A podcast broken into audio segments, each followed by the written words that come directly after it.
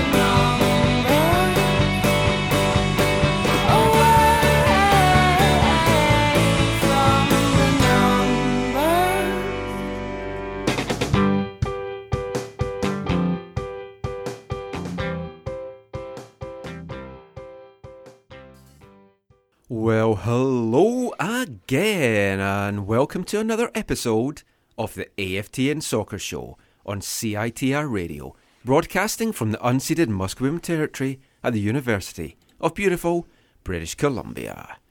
If you're listening to this show on the podcast, this is episode 229. I'm Michael McCall, I'm Steve Pander. And I'm Zachary Adam Eisenhower. and I don't know about you guys, I felt a little bit at at a loose end this weekend. No Caps games to go to, no USL game to go to. SFU UBC's season is now kind of Well, they were away. They were they were away, they were but they're now both over. Yeah. Thankfully, the rain went off for a couple of hours on Saturday, and I just said to my wife, "Is that the rain off?" And she's like, "Yeah." So I was like, "Okay, see ya. I'm off to a VMSL game." just had to get my football fix. It's it's tough, and now we've got weeks, months before we get to see the Whitecaps back in action. For some people, that might feel like a good thing, though.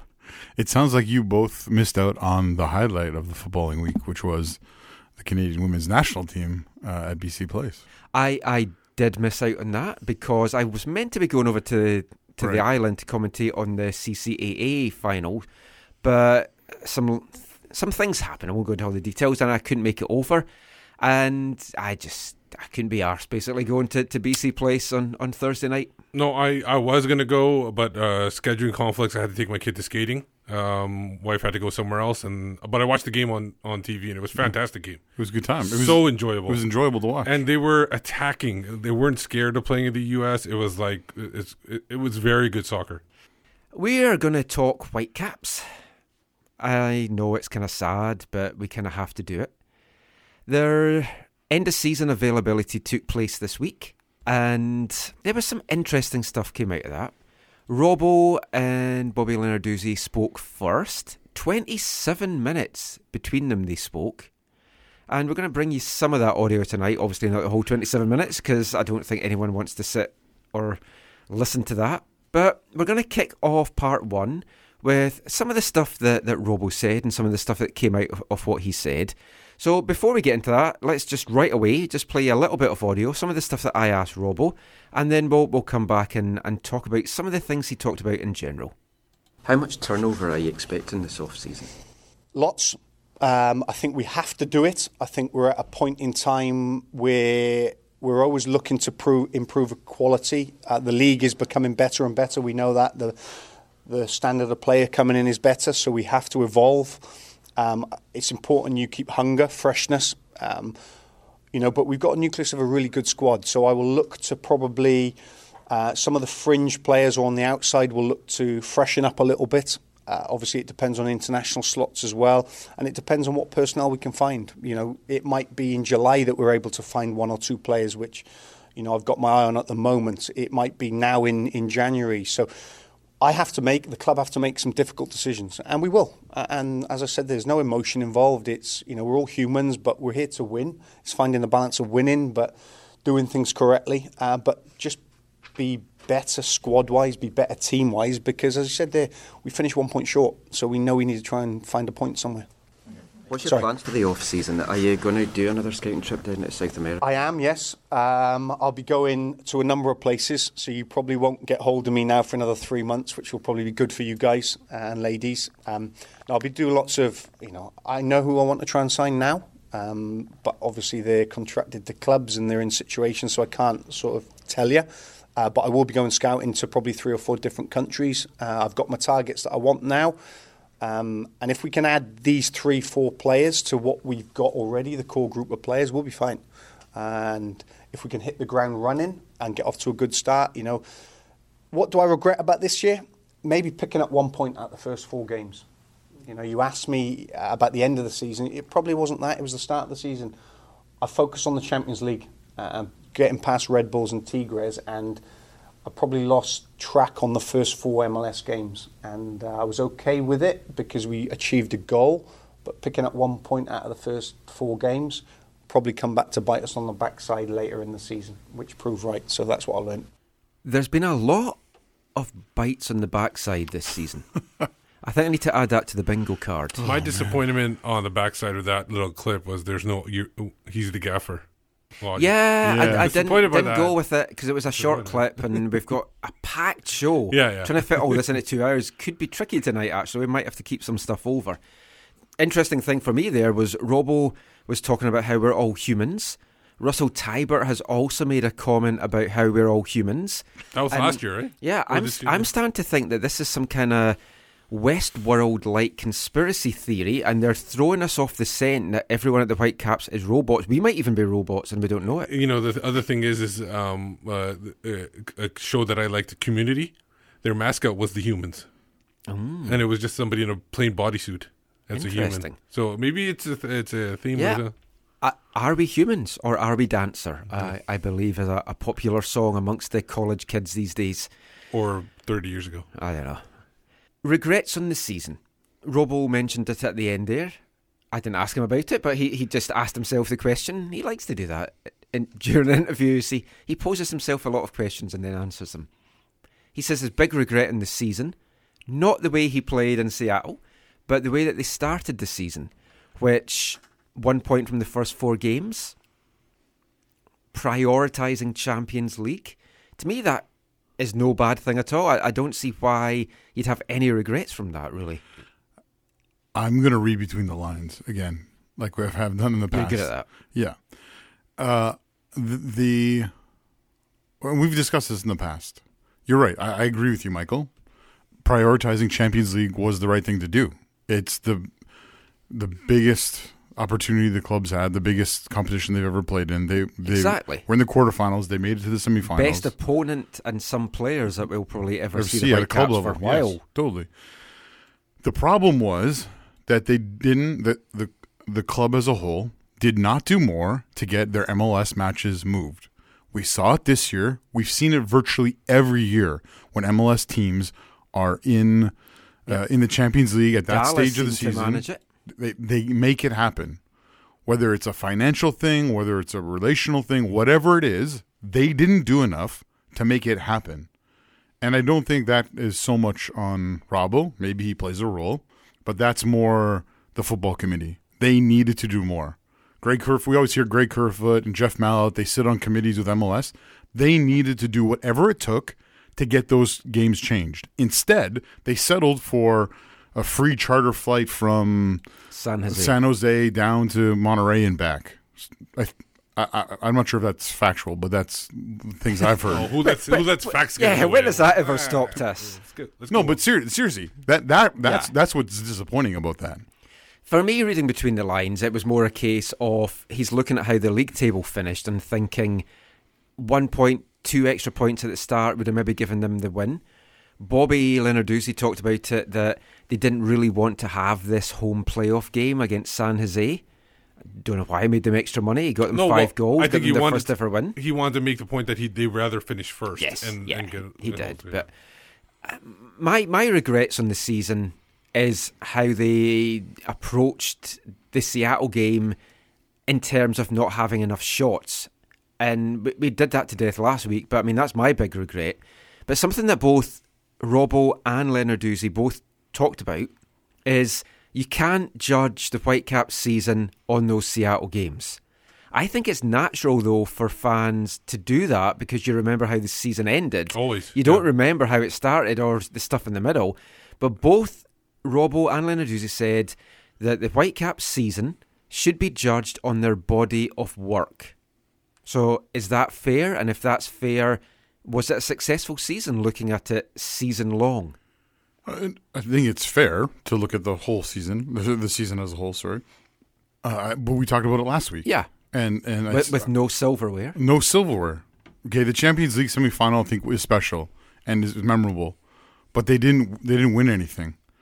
And you need to win the Voyagers Cup. You, you need to put more into that, and we chose not to. We were intentional about not putting more into that, and that's a huge letdown. And I think it's not great for, especially when it's early in the season. Unlike the one year we have won it in 2015, where it was an August final when it's early in the season, it has the opportunity to propel you forward. I know some people say that August one dr- drug us down. I don't fully agree with that, but uh, it has opportunity to to change the tra- trajectory of your season, and to also be like, yeah, this year we won something.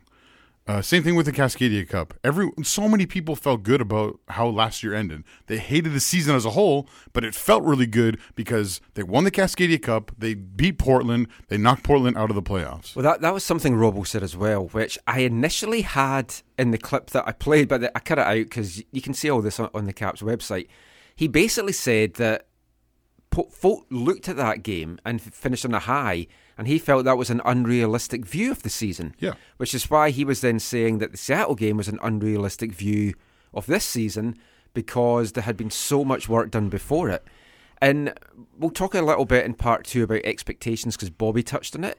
But and that's fair, but it comes back to what you've already said, and people just can't get past the way that they went out to Yeah. Seattle. That's the big you, problem. you always have a lasting memory of the last game that you saw, And that's why that's I- why it was a great four-one thing. And if we, if if it had been a one-leg second leg in Seattle and we'd lost and we'd gone out, folk would probably still be on a high because they'd remember the five 0 in San Jose because that was the game they attended. yeah, and that's why I'm thankful for the women's game this week. Uh, for me, it's an overall. It is an overall disappointment to the end of the season.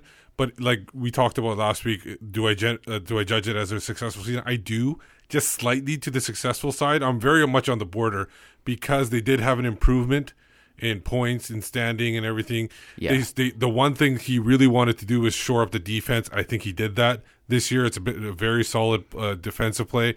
They did improve in their attacking a little bit, but there were games where th- they just disappeared and had nothing. And that was the problem. The inconsistency in the attacking was the issue, and that comes from the midfield. And I think that was probably overall the biggest disappointment. The midfield just had nothing there, and I don't think he did enough in the off season. He he tried to do it late in the year with Ghazal and Igabor, but it was just a little bit too late for that. Yeah, and yeah, if you look at this season, it was the Whitecaps' second best ever season in MLS in terms of points and wins and, and everything like that. So so there is that. The the best ever season was in 2015. Both of them ended very disappointingly with semi-final losses where they they didn't score, they didn't put up much of a fight and you were left with ultimately a disappointing end that season in 2015 didn't lead to a massive turnover of, of the playing staff. Instead, it actually led to the signing of the core, getting guys like Kendall Waston, Matty Laba, David Ousted on long term deals. Yeah. This season, that isn't going to be happening. And you Well, had the, Robo. co- the core's changed yeah. quite a bit. Well, yeah, In we're, his we're, eyes. we're kind of going to look again later on as to, to what I feel that the team is going to get built around. But Robo said there, lots of turnover expected, Yeah. and he talked about a lot of the fringe guys that, that he's hoping to move on. It's going to be way more than the fringe guys, though, that, that it's getting turned over here. What it is is going to be it's going to be the old starters that used to be regular starters, guys like Harvey, Yeah. guys like Ousted, obviously, Yeah. Bolaños, um, uh, a couple other guys that I'm probably forgetting, Laba, obviously. oh, yeah, Laba. Yeah, so, so those guys, I, I don't call them fringe players, but I call them the old guard, and they're they're going to be moving on. Um, And there, will- there will be fringe and- players move and- on as well. Cole Seiler, Ben McKendry, those yeah, yeah. kind of guys. And the replacements for those guys I just mentioned are almost on the team already. I think the only one is Bola's, not the other. But Ousted's got Marinovic, de Jong has Harvey, um, and uh, Ghazal has Laba's position. So that he's kind of replaced those. When he says bring in four core players, I think he means to the top of the lineup. He wants to bring four. I think he's gonna. There's gonna be a lot more turnover in the bottom of the Yeah. ranks, but I think in the like I said, uh, I thought they would need two starters and two key backups, and both all four almost in the attacking roles. So I think I think that's where they're looking at. And then when he says bring in four core players, I think he's meaning in that like 18 to 22 player range. Yeah, I I think there there are massive changes that are coming, like significant changes that are coming. Some I think we already know about. Some uh, maybe we don't know about. I think there could be uh, at least one, maybe two surprises. And how fans will react to that is going to be interesting. Never a dull moment. One guy that could come back, might come back, probably won't be coming back. Fredy Montero. We've talked about it all season. We've talked about various stuff. Let's hear now from Robbo, Bobby Lenarduzzi, and Montero himself just about how the negotiations are going about bringing our star striker back to the team.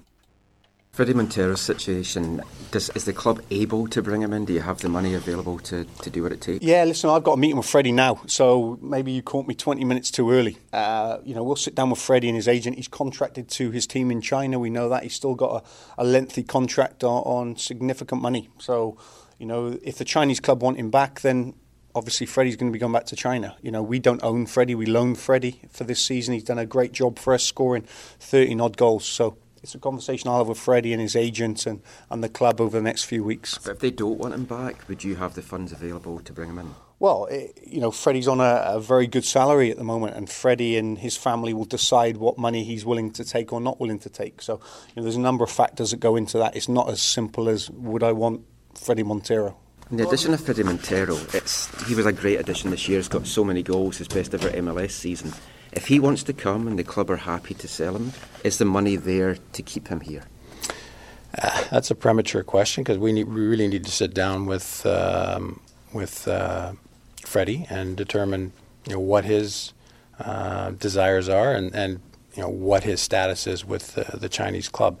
There hasn't been a lot of dialogue in that regard, but that's something that uh, we'll be able to um, shed a uh, a greater light on uh, within the next two, three, four weeks. Fredy, are- do you want to come back next season? Yes, I mean, I have a good time here. Yeah, for sure. Fredy, what's the more likely destination for you, though, Vancouver or China? Uh, honestly, China, because I still have one more year of contract with them. So that's the only thing that I have for sure now. Are you willing to I mean, take less money to come here? I mean, like, there's all, all these things in the air that we're asking about money, but but like, like your future. But what, what, like, how much do you want to come back here, and what would you be willing to do to make that possible? Um, what I have learned about soccer, it's uh, you need to take your chances when you have it, because it's difficult as a player to have the team that you want to play, the money that you want to earn, and being an important part of, of the team, you know. And uh, for me, it's to, to continue here. It, it has to depends on the both teams. I, I do want to keep going with Vancouver Whitecaps. However, there, there is one part of the team in China that have to be done by them, and the other part by MLS as well. So I'm kind of in the middle of the negotiation if they have to go through, you know. So, some very interesting things there. First thing we have to look about Bobby saying it was premature to, to ask that question. How? It's the end of the season. Yeah. It's not. It's not premature. It's not a premature question. These are things that these uh, to to come off sounding like, eh, we'll see how that plays out. No, they already know. They already have a pulse on what's going to happen and what's not going to happen. Right. Uh, Part of this, you go back to this, the the loan signing. Is there is there an option to buy? No. Well, that's the first time I think we've ever had a loan or given Yep. a loan without an option to buy. it was the, Why is one that? of the very first questions I asked, and it was told we, we own his rights. they That- know- that's, that was the, the fudgy answer that we got. it may not have played out, but they definitely know where it's at, and Yes. they and they know and they definitely know ninety five percent which direction it's going. Okay, let's play devil's advocate. Hmm. Let's just pretend Get that, behind me, Satan. that neither Fredy or the club have had any discussions about his future. Why would you not have had some discussions? Surely you would have reached out to the Chinese club me- or made some feelers or or something. Well, let me ask you a question, Michael. When is the last time that the the Vancouver Whitecaps had a player score a whole bunch of goals and then they chose not to talk to him? How did that go? Hmm, I believe it was a little Brazilian guy, K- Ka- Kami, X- Kami something. I think. Exactly. Yeah. Exactly. Magic. Wait, wait, I mean, where's he now? He's just Mexico. Living large, Ah. making millions. well. There you go. So it it worked out good for him. Fredy's base salary is 1.4 million. At least that that's what's on the books. His guaranteed compensation 1.8 million. Yeah. Now, that, the that- that Vancouver's paying. Yes. The the question that was asked there was, what would you do to, to make it possible to, to come back here? Someone's paying it. Yeah, for sure. So- he's, he's not going to go without the money. A footballer's life to earn money is a, a limited one. Why would he give up the chance to earn a bigger salary just to come to, to be in this part of the world? Is a quality of life in Vancouver worth more to him having a long term financial future? Did he not It's just only one year though. It's not like he's giving up multiple years. It's one year that he's giving up. But who knows what his future now- might be, though, Now, after I'm, that. I'm not saying that he's going to do it. I'm not saying that people like a lot of people do this, but some people do choose to live in a better place in a better part of the world and give up money. Yes. It Okay. has happened. Who? Who? Tell me who. I'm not going to give examples because I don't know right now off the top of my head. Uh, me, I guess. I was gonna say Yeah. the only one I can think Oh of. well, if you want to say that, I, I I have options to work in, a, in more money, but then I'd be working 40, 50 hours weeks, and I don't want to do that. That's not my lifestyle. So I choose to work in a place that maybe I'll make less money, but I have a better lifestyle. The only But there are there are there are there are hockey players that do that. There are football players that do that. There's other other sports. Um, the, every other sport, there- somebody will take less money to go to a place either to have a better chance of winning a championship, live in a place where it's it's more like it's closer to home, it's closer to family. It happens. Well, look at Those Var- I'm sports- saying, look I'm at not saying should do those this. sports you mentioned though uh, are only played in certain parts of the world. Yeah, It's- I'm, it's I'm going to say. Vardy at Leicester. He chose to stay with that club, whereas he could have got a big money deal and gone to Arsenal. Yeah, but he's still getting like a, a, He's still getting a good deal. The only the only person I can think of in the footballing world that's local for us is uh, what's his name? Uh, I don't know. You- you're uh, Mike. Mike Salmon. He was the keeper coach at Arsenal and chose to come to Vancouver for quality of Yeah. life. And I don't know. I don't know. Uh, I don't didn't ask him details on the. I'm pay- sorry the if I'm I, if I have a choice. If like say for example, I've made a ton of money. I've made a ton of money. My family's set up, and it's only one year. If I'm if I have a choice to give up a little bit of money, I'm not saying give up all like go half. I'm not saying go fifty percent. But if I'm willing to give up some money, I would do that. That's To- the thing, though, Steve. Steve, the reports are less than half. That I wouldn't. I wouldn't expect him to come back Yeah, for that. yeah. Yeah. That I would not. If that reports are what those reports are, then no. Well, Robbo's comments there were very interesting because he had basically said, well, it's up to Fredy and his family as to what they want to take. Which, again, if you want to read between the lines, is like, we're not going to offer him what he's wanting. It's up to him if he wants to do that. Why should he show loyalty to a club and a league that you know in a split second um, they'll ship you out?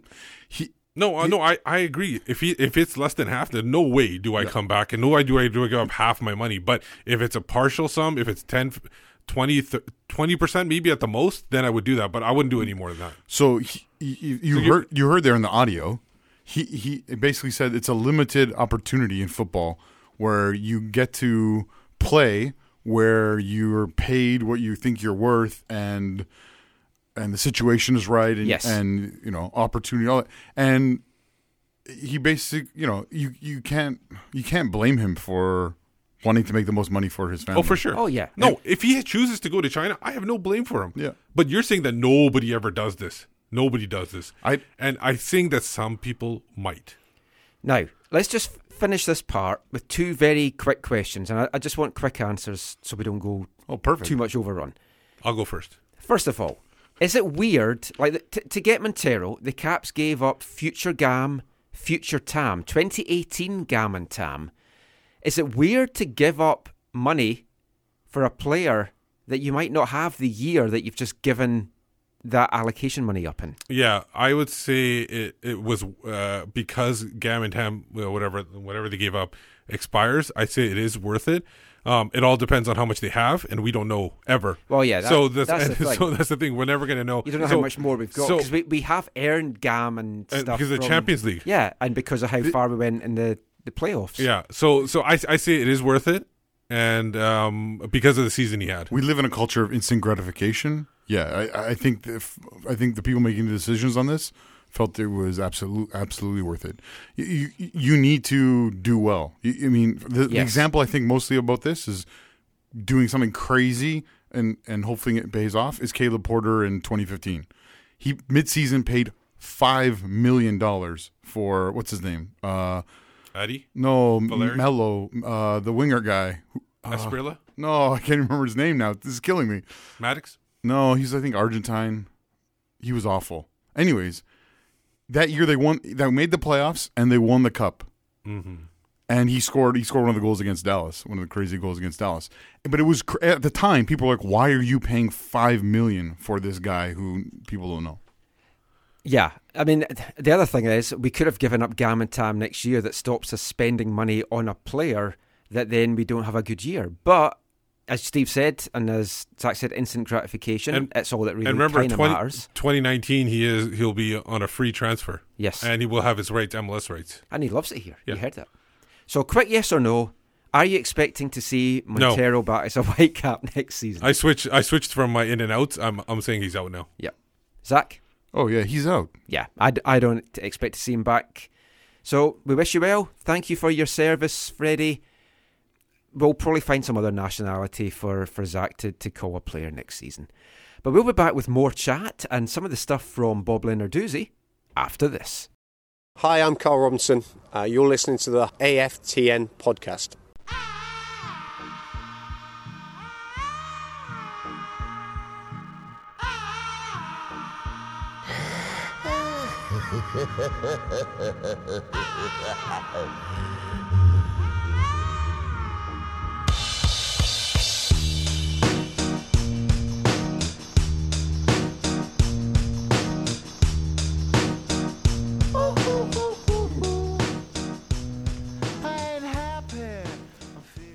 There's a lot of folk not happy, I, I guess, with how the, the Whitecaps season panned out. Gorillas there, Clint Eastwood, the good, the bad, and the ugly. I think we, we saw a lot of that from the Whitecaps this season. We've got a lot of that in the show tonight. You so. got a lot about that at the Yeah. post postseason interviews. As Yes. well. There's 27 minutes. Yeah. Oh, I was I was a long, long day. I actually missed the the press conference for the U.S. Canadian women's national team because I was waiting for Timmy Parker. So I got to speak to Timmy. He will be coming up later in the show. Very interesting chat I had with him as well. You're listening to the AFTN Soccer Show on CITR Radio, broadcasting from the unceded Musqueam Territory at the University of British Columbia. Heard from Robbo in the first part. Going to hear a little bit from Bobby Leonard Lenarduzzi now, and then just talk about some of the things that that Bobby that came out of what Bobby said that we're going to play for you, and some other stuff as well. So let's just hear some of the things that Bobby had to say on Tuesday. Like looking back at the season now, then Bobby, what's your overriding feeling? Did, did, did you exceed expectations, or was it not quite what you were hoping for in the end? Well, I, I cast my, my mind back to this time last year, and uh, we hadn't made the playoffs, and that was very disappointing given the fact that, uh, in terms of the evolution of the club, that we had had managed to get a little bit better every season. So that was a huge step back, and our objective was to make sure we got back to the playoffs. And given the fact that uh, we did that, and we uh, were playing for the the conference championship on the last game of the season, um, that was a bit clouded simply because of the fact we could have actually um, wrapped that up sooner, but we didn't. So there was uh, a negativity that that crept in um, towards the end of the season, and that's understandable. So, but the fact that um, we got ourselves to the playoffs, the fact that uh, we had a, a home playoff game, which we probably would have preferred not to have had, but we had it and we got the job done against them. And then in over two games against Seattle, um, you know, right up to 55 minutes, in spite of the fact that um, there wasn't a lot of uh, attack, uh, it was still a game, and it took a, um, um, a moment of brilliance from Dempsey to to get their noses in front. So overall, I would say we got ourselves back to where we wanted to be uh, in terms of in the playoffs. Um, we got ourselves a playoff win. That monkey's off our back, and uh, but now what, what we need to do is we need to, um, which we already have done, assess the squad, look at what uh, the um, upgrades could be to ensure that we give ourselves a chance to not just get to the conference semifinals for two out of the last three years, but actually get beyond that and ideally the championship game. What does this club need to do then to get to that next level, to compete regularly with the likes of Seattle and Toronto and get to finals and MLS Cups? Uh, well, I think it's it's the it's the players that we will be looking to uh, to bring on board um, to join the the core of the squad we've got. One of the things that I I, I, f- I felt that our, our staff did a great job of last year was making mid-season additions and not having the the performance dip. Quite often, when you bring in players in the July window, uh, there's an issue with with um, players' minutes and, and how many of they how many games have they played. And in our case, you know, we got uh, Marinovic, uh, we got Ghazal.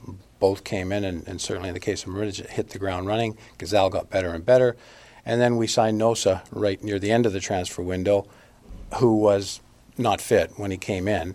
Um, but after the, the three games that he played, I think we're feeling like you know this guy could be um, a solid midfield. Well, I think he will be a solid midfield uh, midfielder in this league. So we've we've actually set it up so that I think there's a handful of positions that we need to um, address, and if we can do that, then I think we'll be not just getting to the conference semifinals, but ideally getting to the finals and beyond that. So Bob Leonard, you see there so some of the stuff that he said in the post-season presser on Tuesday. So we want to talk about a, a couple of the things just now. Now he talked about meeting the expectations because the, the expectations were the playoffs. How long are fans going to be happy just to put up with that? It, what's the point if there's not more ambition to, to go and, and watch the team over the course of a season? If you're just happy to make the playoffs, are fans going to still want to go along? Oh, well, you're definitely not going to have the casual fans. Uh, that's for sure. Um, the like you can see in other uh, teams in this city. This is a bandwagon city, and um, the majority of people that come to the well, I don't know majority, but a lot of people that come to these games are just coming out because of the atmosphere that they everybody advertises. Um, they, They- want to be part of the, Zach They want to be part of the yeah. Well, Zach back's head, back of Zach's head. It's, Um, the, it's the best part of yeah. them. Uh, uh, but that's essentially so. I I say I I think right now that they're okay, but um, I agree with you that if it keeps going on uh, for like five years or whatever, it will there will be a drop off, and we saw a little bit of a drop off this year. But um, people obviously came out for the San Jose and Seattle games by the end of the year, and they sold out. So that's interesting. I, I think the and again, this is something we've talked about in the past. I think the difference is when you approach things as a football business as opposed to a football club, a community. Uh, the difference is you're always just trying to sell tickets. You're always just trying to get people in and hope they come back um, because of your marketing, because of the quality of play, because of the results. But when you build a community, when you build people that like like love the club, love the team, want to be there no matter what, uh, you're not you're not stuck worrying about that as much. Yeah. and and that has not happened at the level I, I think it could have in the MLS era, and Well- that's one of the one of the I think the biggest regrets of kind of the trajectory of the of, of the club as a whole. they need to they need to work on that because like i said the casuals will leave Oh, yeah. and so you have to have a strong relationship with the people that are coming out every game no matter like you put out a poll um and i'm assuming like you have the results for that right now Yep, um, it only went out late tonight, Yeah. so it's only been up for four hours. Yeah. Got 140 votes, not bad for, for four hours voting on a Sunday night. I posed the question how long do you keep attending or caring about the club if all they do is make the playoffs and then go out right away? 61% said forever. They're my team. that's the supporters That's heartening. yeah To be fair, most of the folk that follow me are going to be kind of the supporters, Yeah. so they're more the hardcore. 21% though said, what would be the point? Yeah, that's the casuals. Or what would be the pont, No, as no, I actually put it, None- because Some it's all about bridges. Sure. Yeah, I agree with you. Talking there. about building bridges. yeah.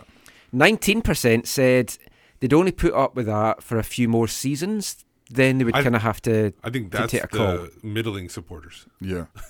I'm, li- I'm, I'm saying in general. Yeah. Obviously, there are people here and there that are No. in every level. But I, I got some really interesting tweets coming out of it, so I'll, I'll quickly go through some of them. Mm-hmm. Aidan, Aidan Rantoul says he would still attend and care regardless of results on the pitch because support is always, which is a, a message I think Zach would agree with. Yeah. Slam, Slamo, Slamo original. Jason Ratigan Khan on Twitter says, My support is not contingent on winning.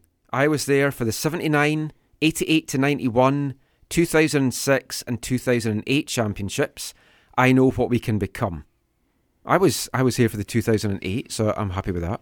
Listen to the 2006 one on the radio in Glenrothes in Scotland. My dad was at the parade in '79. We watched Yes. at the, the Shark Club 2006, and then, yeah, I was there 2008. That was fun. Brandon Timko, B Timko 912. Em- employee of the club. Yeah, I, I, I guess we should point that out. He says, I don't mean to be rude, and I certainly understand frustrations, but look at Chicago Cubs fans as an example. It's about how meaningful it is when you win.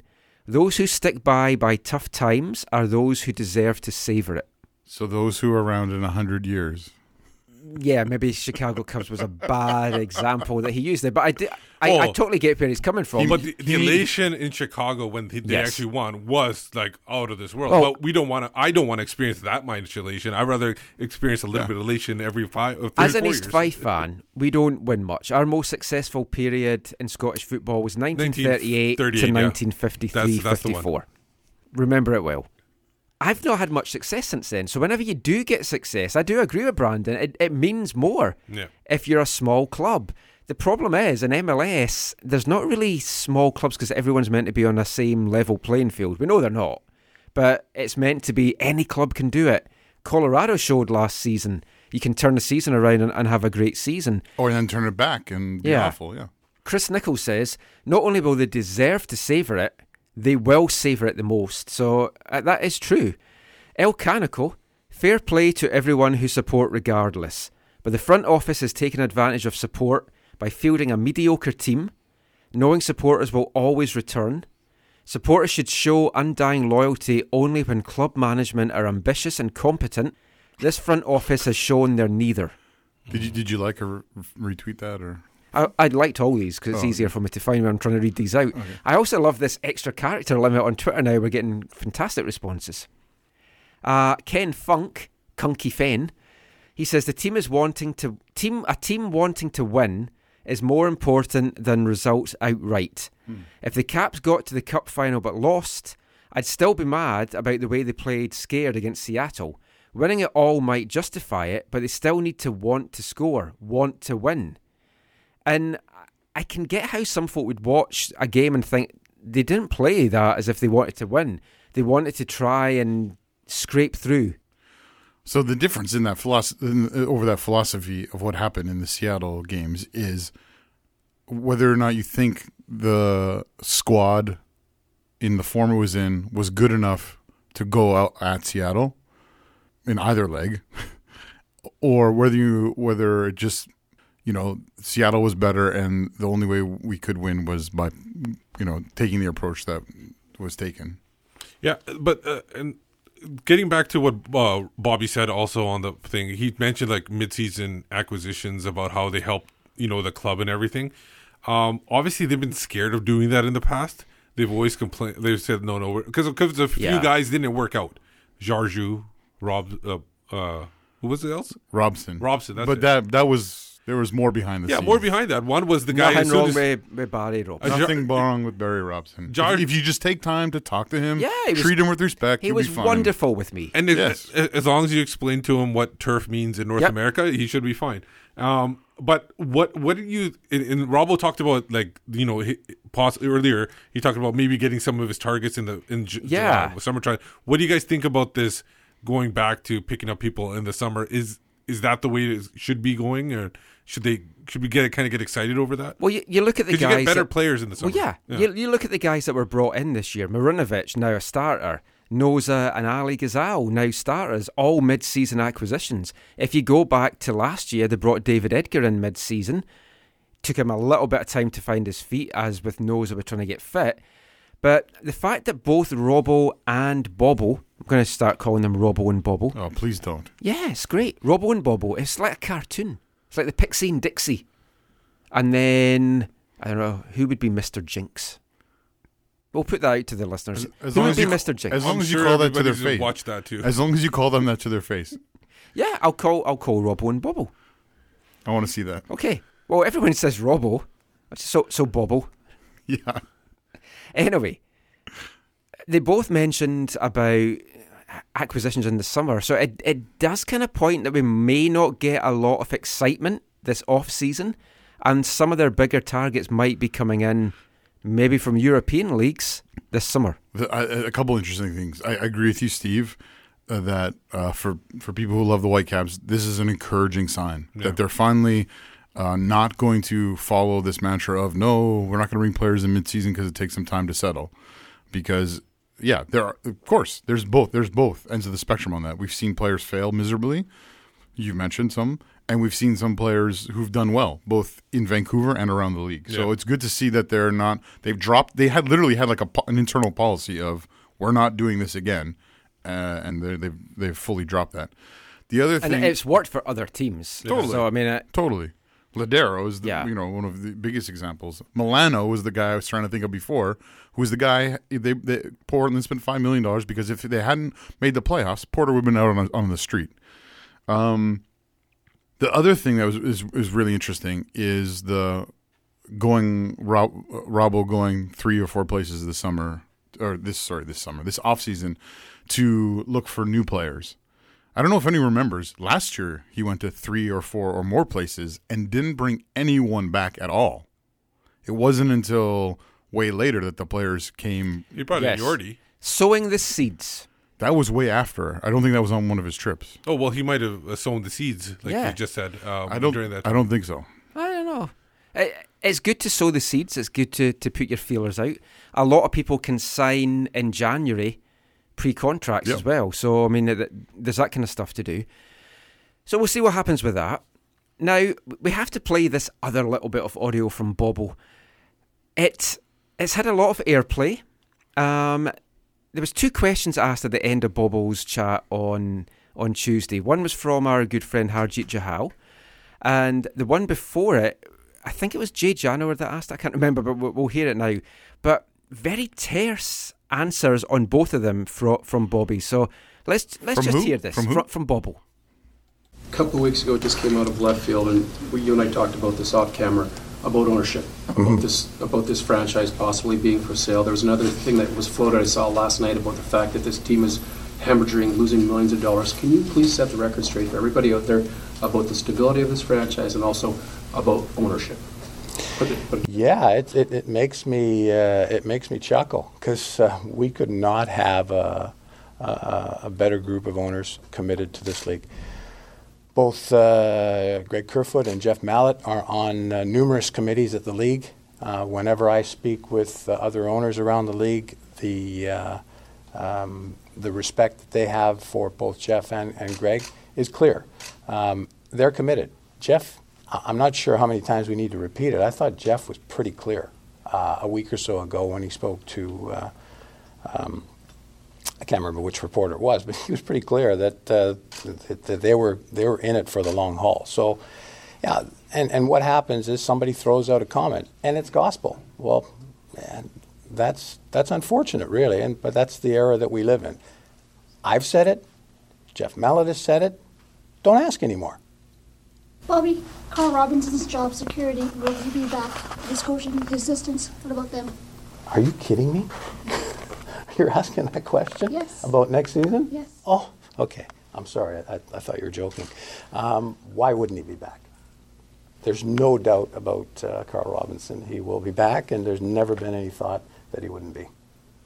the big question is like, what minute was that that uh, that question asked because obviously he was having uh, it was kind of tense there. Yeah, the, the first the first question from Jude Janner was asked nine minutes into his ten minute scrum. Yeah. The second question from Har was asked in the tenth minute of Okay. the of the ten minute scrum, which altogether the two of them had talked for twenty seven minutes combined. Yeah. And but right before I say anything, what what what was, what was your initial thoughts when you first heard that, and what do you feel now about that? I- I've never really seen Bobby rattled like that. Yeah, I thought he, I thought he went a little overboard on um, the way he reacted. Um, but obviously, like I said, uh, maybe did, did he talk about Robbo in his job next year earlier in the interview or that- something? Well, that that was the thing. Like Oh. he came and he spoke to Har and myself after the event. Okay. And he, he basically explained he was genuinely caught by surprise by Har's question because it was in the 27th minute of the two of them talking about what was going to happen next season and their plans. And it had been very clear by that point that Robbo was coming back. So to ask that question at that stage, he just found baffling. And I, I totally get that. At the same time, though, He still got to can't respond like that. well, to feign surprise that that's even a question Yeah. is what I find surprising because it's what the fans wanted to know. Yeah. Har was totally in her right to ask that sure, question. definitely. She would have been better to ask it at the start of the scrum. I, I genuinely feel that, and I, I said that to her afterwards as well. But the fans have asked that. It's been all over social media. It's been the chat, the internet, and the forums. It's like which which he knows, which Yeah. they know. so. It, it shouldn't be a surprise that someone asks that. Yeah, the th- thing is, like, if I like, obviously he, I, th- I have a feeling the previous question the rattled him more actually, because Yes. that that has been asked. Th- that's actually questioning the whole organization, the club, and everything, and the ownership. So that's questioning And the whole it thing. had been made clear. He was quite right to say, "Look, don't ask anymore." I- Yeah. it's been. Ex- So- everyone's saying it's not happening. It's So nonsense. The hard question as a is f- it? the hard question as a follow up. That I think that just put him Yeah. over the edge. I think he was uh, almost like at the edge after answering that question. It was so funny though because after he answered Har's question, we just all kind of stopped and looked at each other, and that was the end of it because it was just so awkward. It's like I don't know. Sh- Should I ask him about chocolate digestives just to, to lighten the mood? Maybe I should have. That would have been fantastic. Or his favorite season. But that got a lot of airplay on TV and radio, and a lot of criticism criticism of Bobble, and it's it's something that we haven't seen a lot of in the media here. His his response was poor. It, it was it was it was poor the way he handled those questions. Uh, in a in a climate where there's very limited media coverage, you need to be open to them asking all questions, especially questions that you know people are talking about on social media. You that you know that he knows that, and if he doesn't know it from firsthand ex- experience, his his people are telling him that this is what the chatter is. Yeah. So it it, it looked it looked really poor. Um, we know though that Bobby is is virtually untouchable. This special relationship he has with Kerfoot, again, go go read his autobiography. He talks about it there. This special relationship he has, um, what he did 30, 40 years ago as a player, um, and you know the other contributions he's made, But uh, he- make he- make make him untouchable. He is a legend in Vancouver Whitecaps history and Canadian football. Like for for all you think of him in a front office capacity, you cannot get away that he is a footballing legend. and that makes him untouchable. No, it shouldn't. It- it- I'm, I'm not saying it shouldn't. Yeah. I'm just saying it does. Well, he's not untouchable. I touched him. He shook my hand. there we go. Well, I mean, we, I mean, as supporters, we've seen, we've seen, Yeah. we've seen this side of him before. So it's, I mean, it's not surprising to to any of us. But Well, let, us just end this section then with. Obviously, this could be a whole section in itself, and it's something we're going to talk about in future shows. Yeah, for sure. What would you like to see, just in the initial few next couple of weeks, from the club, from the front office? What are you ideally hoping to see to send you into the new year in a good mood? Um, I want to see them make decisive decisions on who they want to uh, keep. Or basically, want want them to see who they're going to let go. That I do want to see that because I want to see because by seeing who they want to let go, I'll know who they who they're looking to bring in, and um, certain players that I would like to see, and certain players who I would like to see upgrades on. That's that that would be the reason. It, it would kind of set the tone of, of Yeah. how, How much next year might look. Yeah. Yeah. What's the date on that? It's November 28th? 28th. 27th? So, yeah. 27th or 8th, yeah, I think it's the 8th. So I, I, I would be surprised to hear too much before then about the about most of the most of the players. Uh, what do I what do we want to hear? I, I don't know. I don't think I don't think you're going to hear anything good other than player uh, players going. Yeah. maybe coming, maybe. But but mostly they're going to you know in the build up to the holiday season they're going to try and have some feel good stories. So whether that's last week you spoke about the the your feelings of, of the highly likely signing of like a, of a David Norman, you know something like that. I, I think we'll see some or other young players or maybe WC two players or whatever. Yeah, and a big feature on how he's always wanted to play for the club. Yes. He's been Yeah, with them since he was totally. eight. But, but you're father, but you're yeah. also going to have remember we're going to have some even though it's known some seemingly negative stuff because once the USL season's over, yes, that will go out right. So they're they're uh, But again, that they'll try and put a positive spin on Oh, that, yeah. which might be difficult because some of the players have already moved on. If New Zealand can beat Peru, then they announced the Myer Bevan and Deklan Wynne signings, and I get Yeah, more positive news. Now, remember, most leagues in North America do not like uh, teams in their uh, basically other teams making a major announcements until Yes. the, the final is played. Well, that that is the thing with So, USL. the coaching and Whitecaps haven't like- been allowed yeah. to officially say stuff because USL won't Still let them. season, yeah. So, so basically, um, so don't expect two major announcements, but probably hear a little bit here and there. I- I'd like just to see some optimistic news, something positive, just to put a little bit of a spring in our step. unless they go the Anthony Precourt route and Oh, for sure. and go quote unquote rogue. and- That's major. Yeah, I, I before, want to before their season ended. Yeah. Forget the season. over the next couple of weeks, I want us to kind of have a state of the MLS discussion, and that's I want us to have a big chat about that. Maybe get some folk Yeah. from Columbus I- on on the phone because the more that comes out every single day, something else underhand and shady comes out in that, and it's just Yeah. What, what do you want to see happen? You'd love to see these things: who's coming in, who's Yep. going. But you're, I don't think you're going to for No. not, not for two or three weeks. Although we do know some folk that are going, and we'll be touching on that after this. Hey, it's Marco Bustos. You're listening to the AFTN Soccer Show.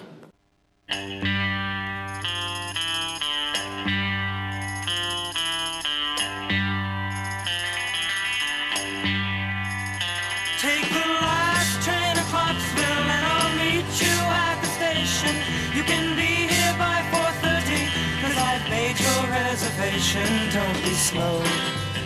No, no, no. No, no, no. Cause I'm leaving in the morning and I must see you again. We'll I love the Monkees.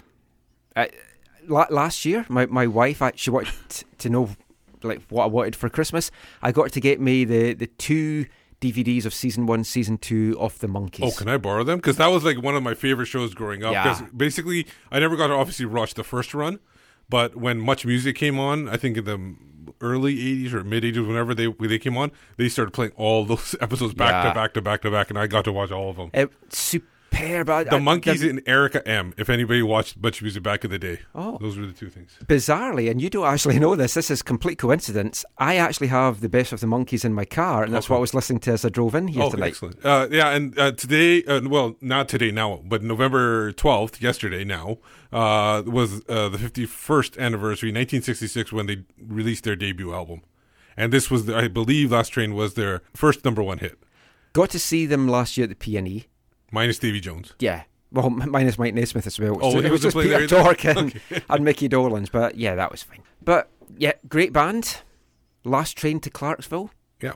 Someone else that's probably getting the last train out of. Vancouver. Yeah. We don't know where, where the destination is. Could be Clarksville. I don't know. Maybe if someone's looking to move an MLS team to Clarksville, but we'll keep that posted. But David Ousted, we've talked about it for weeks. We've talked about it for months.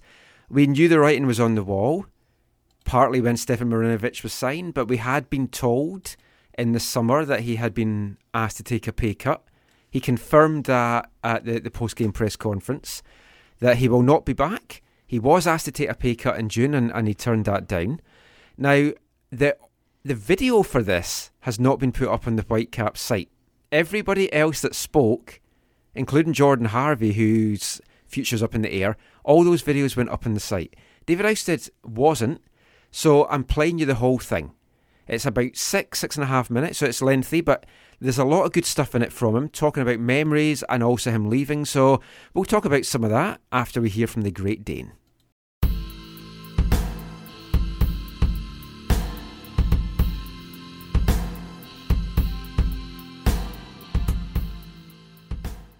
Can you just get right to it? Will you be back next year? I will not. No. The the manager and, and the club uh, told me in, in June that they weren't going to pick up my option. Um, so obviously I'll have to to, to figure something else out. Um, but uh, but no, I will not. Is it disheartening with all that you've done with this franchise?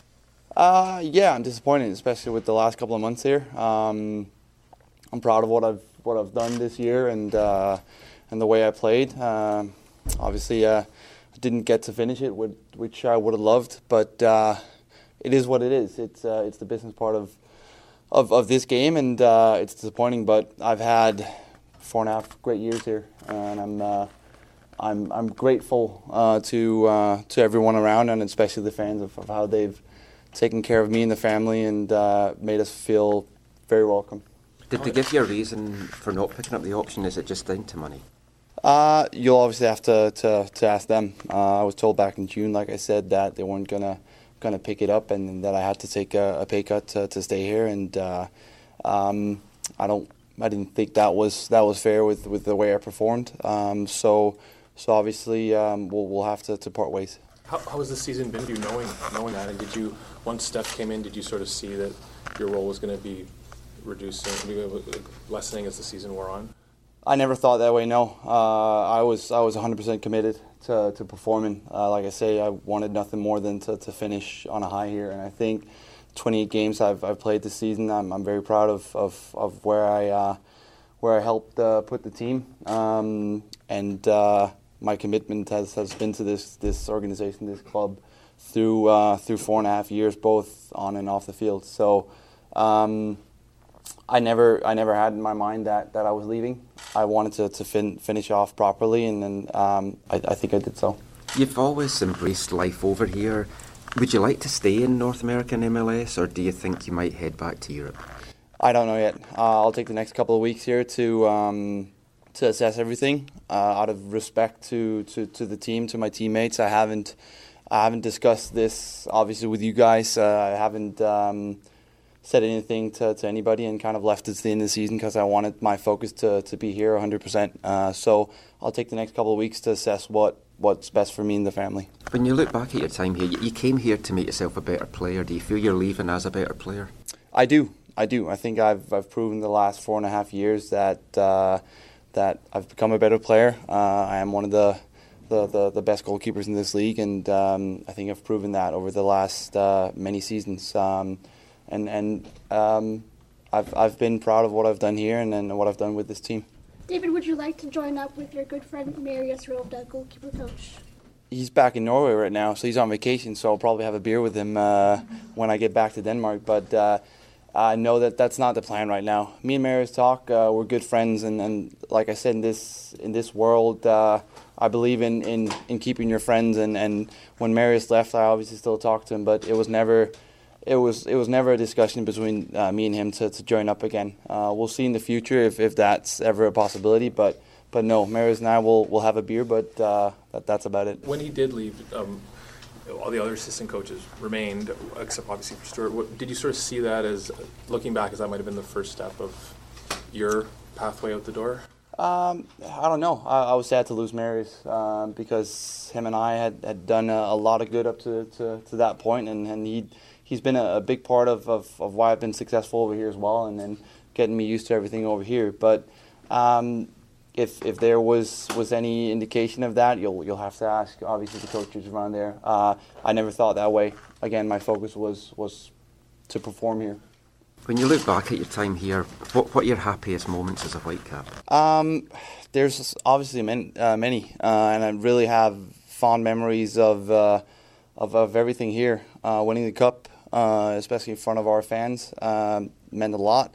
And like I said at the beginning, the way that, that the city and, these fans have, have taken me and, and, my family in and made us feel welcome has, has honestly uh, been been amazing. And I felt that this has become a home away from home. I've got two little Canadians as home as well, which I have here from Vancouver. So this this place will always be special to me, always be special to my family, and um, we'll we'll definitely come back and, and show the boys uh, where they're from and uh, where where they grew up. David, it sounds very disappointing the way this had. I don't want to put words in your mouth. The way this all came down to June for a guy who has served as well for this squad as he has. Yeah, uh, I, I am disappointed, but I, I won't let that um, diminish all the good years I've had here. Um, that's what I'm going to leave with uh, a, a great feeling of, of what I've done here, but also what this city and, and, and what this, uh, these fans have given to me, and uh, that, that means a lot to me. What do you think about the direction this club is heading? The season had this year and the way that it ended. Uh, disappointing for everybody the way it ended, but I think the the club's shown this year that it, it's heading in the right direction. Uh, I think um, we we over 34 games proven that we could be at the top of, of the Western Conference, and unfortunately coming into the playoff, we, we weren't strong enough to, to take it that a little bit further. Uh, but th- this club uh, with with the players that are here will will will do fine. What was your relationship like with uh, Stefan when he came in? Stefan's been great. Uh, Stefan's done uh, exactly what he had needed to do. He came in uh, positive. He came into work, and uh, he, he's done he's done well in there. Um, me and Stefan has has got no problem. Uh, I've been uh, been impressed with the way he's come in and and, and and the guy he is, and I think um, Whitecaps are in good hands. Thanks, Okay. Thanks, guys. It's been a pleasure to talk to you. It's been a pleasure, guys.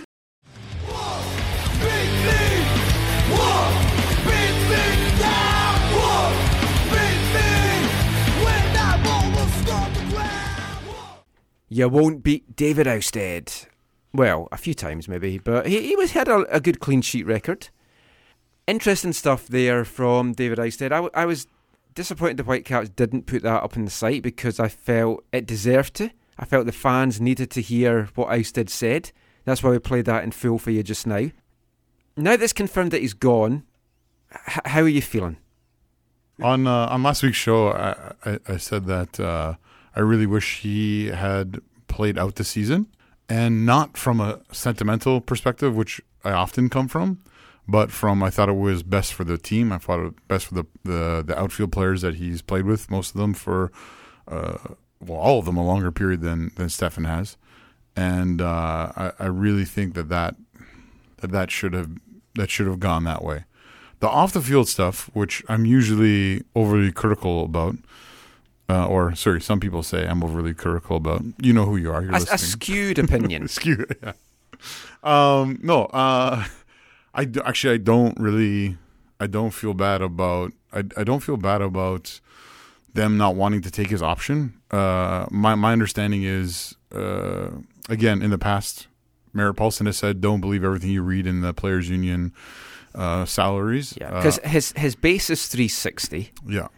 Although he's obviously not with base anymore, but his his base salary is three sixty, and his guaranteed compensation is basically three hundred and seventy nine. But I think he's been bought down. I think he's been Yeah. bought down with TAM. Yeah. Or So- GAM or whatever. I don't know. So whatever. his his option would Yeah. have given him a bigger salary. Even so bigger. w- one of the things, Steve, I know that that you maybe take umbrage with, or you question, define being asked to take a pay cut. Well, I think uh, I, I, I, this is just speculation on my part, but I don't think he's been asked to take a pay cut from this year's salary. To, uh, like, I don't think he's gonna make less. He would have made less next year, but he wouldn't have made as much as his whatever his option year was. Like, if say for example, we'd heard it might have been about even up to two hundred thousand more. Yeah, so say if say it's like it's uh say rounded up to six hundred thousand. Say it's six hundred thousand. Uh, if he has been asked, okay, we'll pay you four hundred thousand. It's still more than what he's on the books for this year, But it's a pay cut to pay what cut he's from expecting what he's get. expecting. Yeah, so um, I agree that th- for in that case it's a pay cut, but it's not really a pay cut because he's still making more than what he made this year. I, I still don't think in a league like MLS you can afford to pay that money for a goalkeeper. No, you can't. Especially when you've got an international number one that just showed in the game against Peru a couple of days ago with some fantastic saves, just the quality that he's got. And obviously, we don't know exactly what Marinovic's salary is going to be next year. Yeah, he got paid less this year because it was halfway through the year. Yeah, and it, it's tough to know what he's going to, to to come in on, but it's going to be nowhere near what, what David was on. But it's likely that it's double what he made this year, I- or at least, or yeah. minimum double what he made. Oh, this for year. sure, minimum. Uh, do you do you think it was the right decision to play Stefan, Michael? I I'm a bit torn on it but probably not. Yeah. I would have stayed with David. He's a goalkeeper. He knows the defenders. I think he earned it. He hasn't had a great last couple of seasons, to be honest. He's had a couple of howlers, but then Marinovic had a howler in Portland. So, I mean, every goalkeeper does that. I just felt it was a bit disrespectful to a very loyal servant of the club. I, I would have stuck with Ousted all the way through. Yeah, yeah, uh, yeah. And uh, he's disappointed. He said that himself. He would have liked to have seen out this season. And he feels a little bit disappointed about not getting to do that. Yeah, I think we're all in agreement that Yeah. he should have been the keeper going like at least because he never he never had a moment where he was looked like he wasn't the number one keeper yeah, anymore. And He was again, not the- yeah on merits, not on sentiment. Yes. And he said on Perry Solkowski's show on Sportsnet Radio that him and Jordan Harvey both felt a little bit sad that they didn't get to see out what they had started. Yeah. Talking of Jordan Harvey, He did get to see it because he got, came did come well, on he, the he, he leg. did get to make his 200th appearance. Right back, Jordan Yeah. Harvey. He was asked again, blunt, outright, are you coming back next year? Now, he said the ball's in their court, said he hadn't been asked to take a pay cut, but basically the ball's in the Whitecaps' court. They need to come to him with an offer. He's a free agent. Yeah. He is a player's rep for the MLS union. Yeah. And they fought hard for years to get free agency. He now has that. I think he's going to look. I think he's at least going to get two free agency uh, before he accepts any offer. I unless he unless they come in with a double his salary, but they're never going to do that. Everyone talks about the LA clubs for him. I think the other option is is is the Texas clubs, right? His wife Yeah. is his wife is a Texan, a Yeah. proud Texan. So there there are lots of places I think he would land what would be better And there's you know, going to family be there might be three Texas clubs by not next Yeah. year, no, the year after. That's right. Harvey also kind of. I mean, I, I said you can tell he's better. He's trying to be professional, and he is professional, but he's better. Harvey, on camera, not so bitter. Off camera, heard some interesting discussions that, he, that he's had with, with certain people. It's safe to say the two of them don't really like how a lot of stuff's been handled by the club. I asked you this for Fredy Montero, so a quick yes or no. Do you, do you think Harvey No. will be back? I don't see it. No. He was asked would he want to come back in a secondary role, and then would he want to come back maybe in a player's coach's role, and he's not even thinking of that. And as to coming back in a secondary role, he's not really sure. He'd have to sit down and think if he wants to do that. I think he still feels he can be a starter, or at least challenging for it. I think he would challenge for it here, but it is hard then to go from being a starter for since 2011 to, to now. And you've got another guy that can play left back and a guy that's on the left wing in Brek Shea, and we don't know if he's coming back either. So once all the cameras were off, myself and Har got a chance to, to speak to Brek Shea. So we're going to bring you that in full as well. It's just over three minutes, just to, to see if he's going to come back and some, some interesting stuff from Brek. First thing we asked him was did, did he think this was a good season? What was his thoughts of the season for Vancouver? As a team, I mean, we made the playoffs. Uh, unfortunate to, to go out like that, but uh, I think it was a good season overall. We finished better than did last year. Um, ups and downs, and it was fun for me. Great group of guys. I, I really enjoyed um, playing with them and, and hanging out with them off the field. So that really made things easy coming over here. As a designated player on a high wage, do you feel that you've brought enough or there's more for you to offer for the season next year?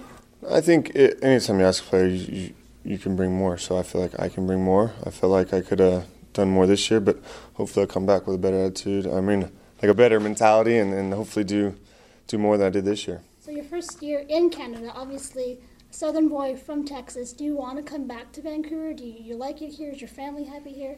Yeah, Vancouver's an unbelievable city. Um, obviously, I'm not used to the cold, so it's a bit different for me. Uh, I'm gonna enjoy some sun in the off season, but uh, no, I, I liked it here. It's a, it's a great city, great team, good, good organization. Do you expect to be back? Yeah, I, mean, I don't know. I I haven't had my meeting yet, so we'll see. Um, obviously, teams make changes. Uh, I'll be happy to come back. Now, in a league like MLS, folk get a little bit hung up on the money side of things, and they see that you're a DP. And do you feel that brings extra pressure to you? It's like because folk they don't look at like what you bring to the team. It's just oh, he's a designated player. We expect him to do this. We expect him to do that.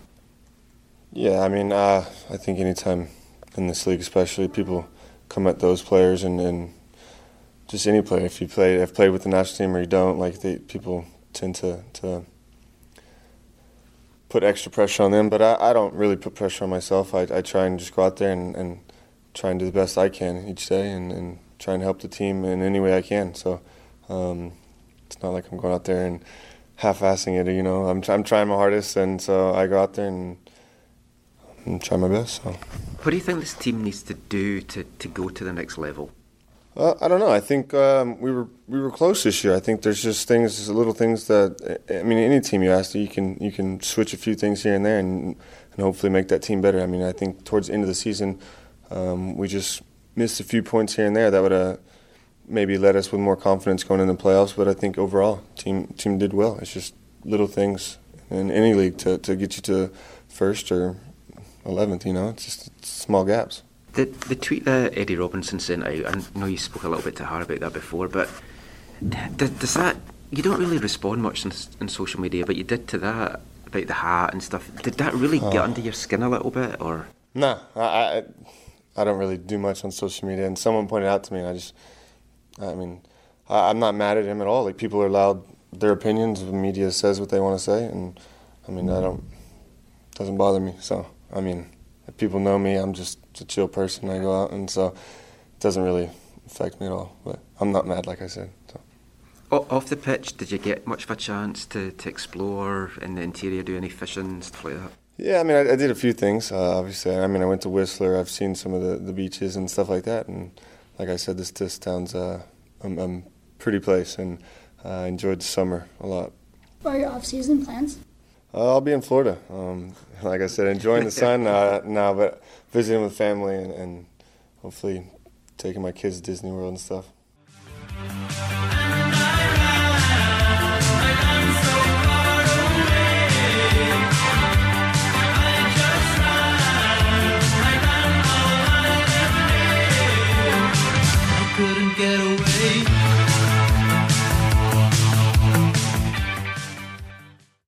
Brek Shea there.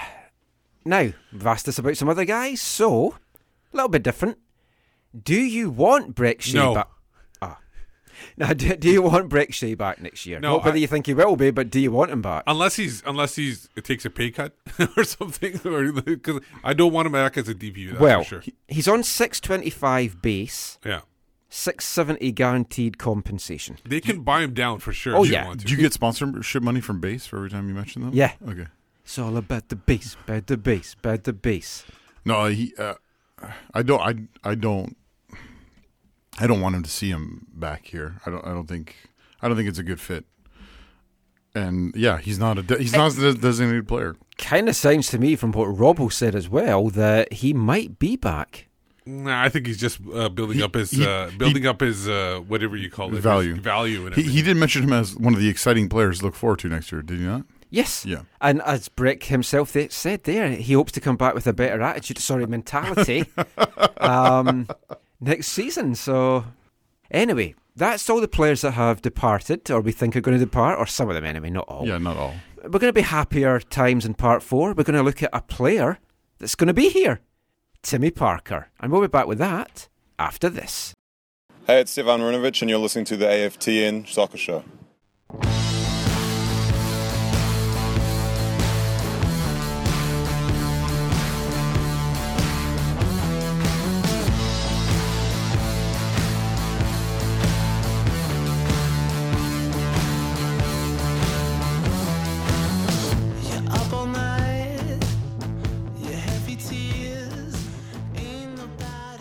Yukon Blonde there. I wanna be your man. I've never heard that song. I'm assuming that's kind of how they sing it. I don't know. I don't know. You, well, you heard it a little bit there. And th- there's a lot of fans still do want David Ousted to be, be their man between the sticks.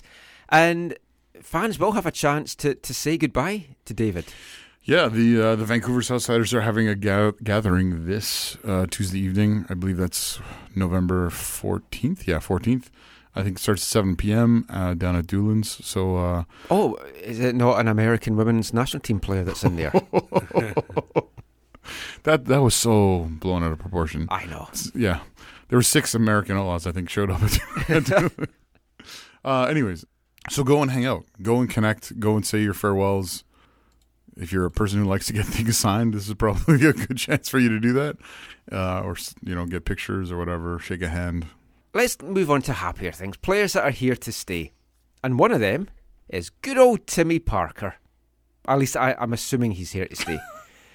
N- Is he no- getting a wage increase? he's Well, yeah. pretty low. N- nothing is certain, but yeah, we've talked about a lot of stuff, and let's play that for you now.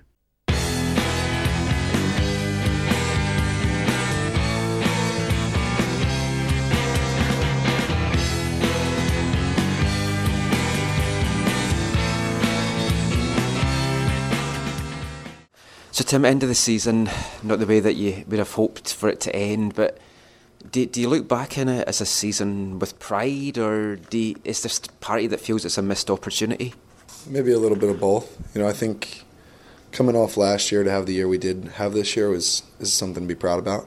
I think because last year was such a bad year, I guess, and then this year was much better. So looking at it back in that way is better. But at the same time, um, we knew we had something special. and I don't think we fully capitalized on it. The partnership that you've got with Kendall, we spoke about it a lot over the course of the year, but it's it's it's such a rock of, of a partnership. Do, playing with someone like him, you're in your third year now in the league. How have you seen your game in this past year kind of develop playing alongside with him? A lot, you know. I think um, part of it has to do with comfortability of finally being able to kind of form that partnership with him, and then at the same time, it's us just growing and getting to know each other. You wore the armband a couple of times as well, but I know you did that at, at college. But did it mean a lot to you to, to be given that responsibility by Carl? Yeah, it did. You know, I think um, he did speak to me about it a couple of times, just here and there about it, just just because uh, it's kind of a respect thing. You know, I think um, people, if they're able to respect you, then they can follow behind you. So I think it was an honor that to know that some of the guys in the locker room were able to respect me like that. The season you've had, you've turned a lot of heads. You you were involved previously with the American national team in the camp. Uh, Has anyone reached out to you? Have you, have you got hopes about being involved this January? Uh, I got hopes. You know, I, um, I was on the preliminary roster for the Portugal game, so I was hoping for that. But um, at the same time, I knew if we would have won in the playoffs, that probably wasn't going to be a possibility. So, being that we lost, I still have my hopes up. But you know, it's just one of those things that you kind of got to wait your time, and hopefully, uh, your your actions on the field and off the field can get you on there. The kind of play that the, the US had this year, when when you're watching that, and they did struggle a little bit defensively, and I know you you won't want to say anything bad about other defenders, but when you see that, do you feel within yourself you've got what it takes? You can go and help this team and get that defense better and get them to the next level. Yeah, I hope so now. I hope so now that um, they're trying to bring in a new cycle of guys just by missing the World Cup and everything. That I hope um, I'm able to contribute in whatever way that they see me contributing in. Obviously, the coach has moved on, but when Bruce was there, d- did he keep tabs on you here? Did he tell you what you needed to work on to kind of get in his plans? No, no, I never heard um, from him specifically, but um, I've heard from past coaches and stuff like that. So I never was able to hear from him. Now, your game has come on leaps and bounds over the, the last couple of years. What do you feel you need to do now, though, to take you personally to the next level? I think just continuing on the path that I kind of had this year. You know, I think um, I've I've built in strides about playing out of the back and then trying to be a, th- a threat on set pieces. You know, I think it's hard when you have Kendall next to you, but um, you know he does he does create a lot of attention, so it gives me some opportunities as well that I should be able to score on. Okay, talk about going forward then. You seem to be one of the most unluckiest guys in MLS. You had so many close headers this year. Fredy nicked a goal off you, which was clearly your goal. Like, did you give him a bit of stick about that? I mean, I think I kind of said it. It was I was like the uh, the king of the almost goal this year. Yeah. You know, I think I had like three or four that were on the line and other people hit in. So I mean, but to be honest, um, it's good to just get involved on the goal, and you know, I think um, that's something that that even though if you don't your name's not on the score sheet, you know you're still involved in a heavy way. Done a lot of chats today about what the club needs to do to go forward. Carl's talked about it as well. When you're playing at the back, you see the whole game play out in front of you. From what you've seen this season, how close do you feel this club is to being amongst the elite and the teams that make it to the finals and the MLS Cup? And what does it need to take this club to that next level? I think we have a specific identity here that might not put us alongside other teams.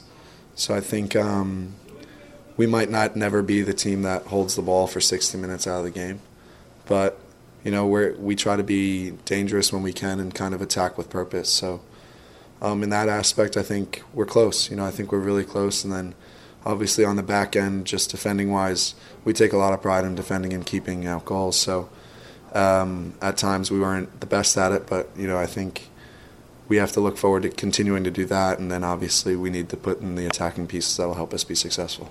What, what's your plans for the off season now? Heading back to New York with the family? Yeah, I'm gonna head back to New York, and then um, I'll probably do a bit of traveling in the off season, just along the East Coast, and then I'll be back on the West Coast, going to California for a little bit. So it'll be nice. Well, good luck with everything. It's been a pleasure watching this season, Tim, and look forward to seeing you back next year. Yeah. That's great. Thanks so much, man. Thank you.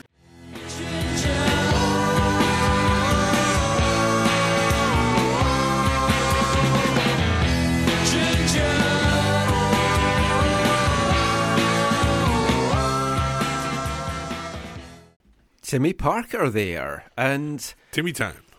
In, interesting way of wording that he feels the Whitecaps have a kind of different philosophy or a, a different makeup compared to some other teams. It's a, a nice way of saying we don't hold on to the ball, we can't possess the ball, Yeah. but hey, we still win. Yeah, good point. Can't knock it. Now, uh, Tim Parker and Kendall Waston obviously are the main parts of that back line right Rocks. now. And then you got going up from there. We're assuming Aly Ghazal is the starter, and then possibly Nosa, maybe somebody else comes in. Then you got Yordy, and then whoever plays striker. That seems to be a decent looking spine. Um, if, as long as we figure out what the striker is. Obviously, Yeah. Marinovic is behind. Yeah. uh, the two guys too. So, what do you guys' thoughts on that, and what what it looks for next year? I, I think it's fair to say that Robbo likes to build his team from a defensive footing. That's what worked in 2015. Then he kind of opened up a little bit more in 2016 and it all went pear shaped. So he went back to that this year. So, fair to say he is building this team now around that quartet of Waston Parker, Nosa, Ghazal. And I think he'll slot in the attacking pieces around that. And as long as he feels comfortable that they're going to block everything in the middle, he's then going to look for wingers and fullbacks that can go up and can defend and have a good defensive part to them. And it's all about those guys. I, I really would not be surprised to see uh, the squad blown up more than people are expecting this offseason and in ways they're not expecting. Uh, I uh, the interesting thing uh, is where do you play where do you play Jordy? Yeah, because in some of those Or big do you games, sell him to Peru? Yeah, or in some of those big games, uh, he, we talked. We've talked about how he's gone missing. Um, so it, it, will- it, it will be interesting to see if they, you know, who they bring in at striker because Yeah. they're going to bring in multiple people at striker. And Well, they have to because right now Erik Hurtado is Lonely. looking like the only striker. The lone survivor. Last man standing. Yeah. So uh, no, it, it'll be interesting to see who they bring in as uh, attacking options and what that means for Jordy. And does he stay central? Does he get, move more outside? Does he? Crazy thought. Are there actually two strikers with playmaker playmaker behind them? Oh. and and and he's that secondary striker. Well, that, that's the thing about Montero that we, haven't talked about this really when we talked about it in the first part, but he doesn't really suit the one striker formation anyway. Not so in that way, it's not a massive loss because you need a striker. We touched on it last week. What that- that what did he say that. to you, or did someone ask a question about? Oh, do you like playing like this? Yeah, Or, it's like, well, if I have to, if I have yeah. to, I score scored a bunch of goals. I was a little disappointed you didn't ask Timmy about. Uh, more specifically about you know, other people taking credit for his work on the pitch, specifically his goals. Well, I but- did. I asked him that. I said about Fredy took one of your goals. Did you give him a hard time about that? And he didn't answer. Now, Tim Parker, obviously, uh, you asked the question about the national team, the U.S. national team. Is it a little too early? Because I, I think that, you know, you asked, did Bruce Arena talk to you? I don't think Bruce Arena had time to talk to Tim Parker because he was dealing with a whole lot of other stuff. Well, he's still got to make those droopy cartoons, so Yeah. I mean, it, it takes up a lot of his time. So, but uh, but I think now that like you talked about, I think Geoff Cameron's the only guy over thirty that they brought in for Yeah. center back.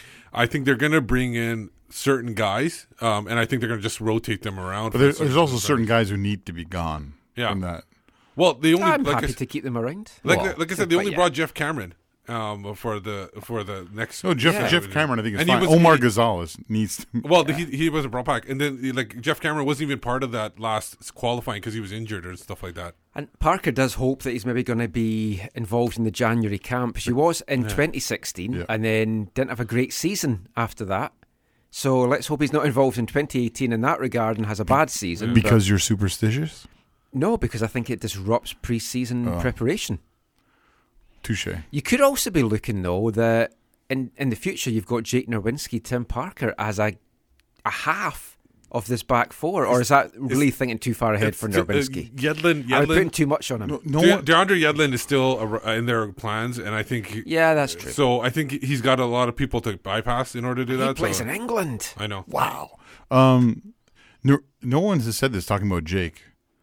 No one's talked about the possibility of a sophomore slump Oh, for sure. No. That- that's why they need to bring in a solid backup. Oh yeah, because you talk that. That's what happened with Timmy a little yeah. bit. Yeah, I guess. Not as worse as some other people. Not as bad as some other people, but Flash five. Oh, Steve has surprised us here. this is better than that. Five to one.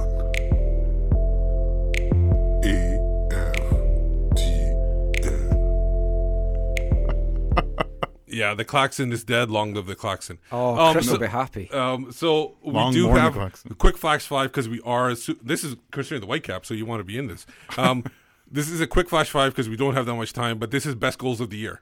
There's a lot, lot of research into this. My opinion, not anybody else's, but you guys can definitely clack in. Um, klaxon. I mean, I'm chime in. Um, honorable mentions. First of all, Andrew Jacobs from the volley versus the Impact. Oh, two nice. to one. Yeah. That very nice one. Um, Yordy Reyna versus Minnesota in that three nothing when when de Jong um, uh, Oh, put yeah. that uh, ball over the top and he had a superb touch, like one touch, and then fired it past uh, The Shuttles. touch is what made that. Yeah, definitely. Um, and, well, the long ball was very right on the spot too. Um, but number five, Cristian Techera, goal versus uh, Sporting, May twentieth in the two nothing win. William uh, Williams uh, pre uh, off field incident crosses the ball into the box. Bolaños uh, chests the ball one time to Bola. I mean to Techera, who nails it one, on a volley. That was a beauty. fantastic goal. Beauty. And I was in San Diego at the time, and I was in the in the room watching it, and all of a sudden I got a big, big cheer, and everybody's wondering what the hell happened there. Um, number four, uh, Hurtado versus Sporting against Oh, Sporting uh, on the road this time. What a goal! The flick. It was Harvey that sent that ball in there. And then people, a lot of people say that uh, Hurtado fluked out there, but uh, No. I don't think you know, Goal fluke- machine to goal machine. Exactly. Number three, uh, another massive win that nobody was expecting. Four nothing in Dallas. M- Nicolas Mezquida's goal. It was Oh, a bicycle, bicycle- bicycle kick bike. from a tight angle. The Gonzalez kind of bungled that a little bit, and it would be higher, but it was because it was the fourth goal of a four-goal game. It wouldn't the prominence of the goal didn't have no gravitas. It was. It wasn't like Blas Perez's bicycle kick winner. Yeah, a winner, exactly. Number two, Cristian Techera, uh, second time he's on here, um, versus San Jose in the playoff game. That free kick, perfect uh, shot, right in the top corner. There's no way the keeper is going to get that. Also important because they got it was a second goal. It was the And that- turning point. Yeah, it was a second goal. It was they were able to do something with that.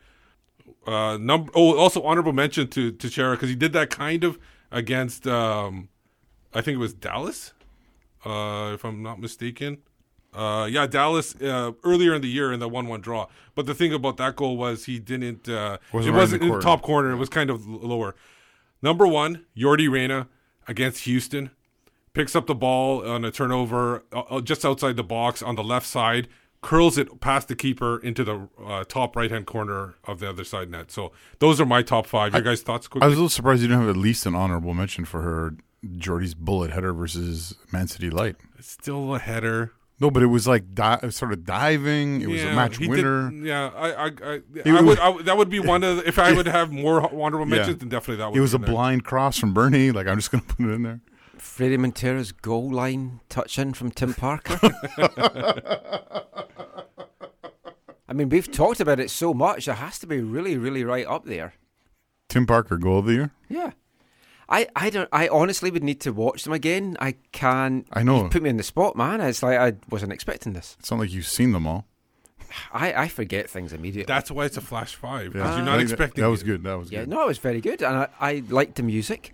Not got much more for this section, but just want to throw this out to our listeners. We're going to talk about this in a little bit more detail in next week, maybe weeks to come. Number of clubs are releasing players just now. Still a lot still to get released.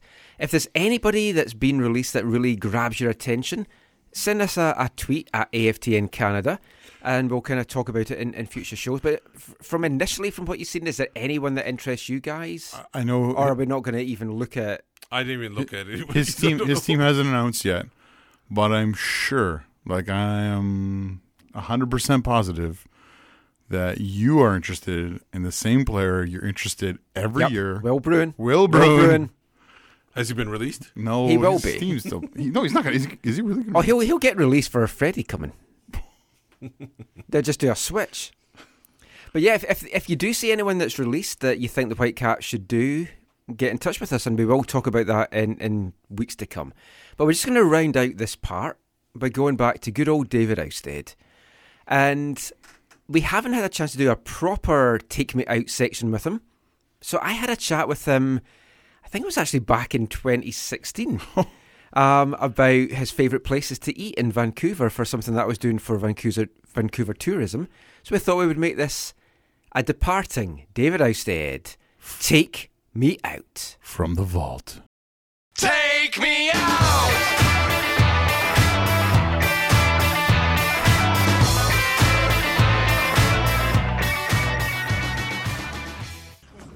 For eating out, um, Yeah. have you any places, like say three places that you really recommend that you really, I really love? Um, I'll stay. I'll stay in the north. Like, there's a ton of good restaurants downtown. Uh, there's uh, there's almost too many to, to, to get to eat uh, at all of them. Uh, but uh, if you stay on the North Shore, there's a great little uh, breakfast place that's called Tomahawk uh, in, in in North Vancouver, which is uh, don't don't tell our nutritionist this, but they have great pancakes. I Uh, suppose uh, the nutritionist here, and she was telling me all the no-nos, but pancakes wasn't on it. Oh, it's good. It's Fried good. chicken, she said, was the big Yeah. one. so- it's uh, no, that that's a great little breakfast spot. There's um, also on the North Shore, just off of uh, it's on Welsh Avenue. Actually, there's a little um, taco shop, which is uh, I think it's on Canby as well. I think it's called La Taqueria. Oh, yeah. um, yeah. At, that's over in North Van, and that's just fantastic tacos. One place I haven't gone to actually eat, which I really want, is uh, uh, top of uh, of Grouse Mountain. Um, I heard it was it was it was really good food as well. So that's uh, that would be probably uh, a breakfast, lunch, and, and dinner um day for me. That's great. Thank you so much for doing that, David.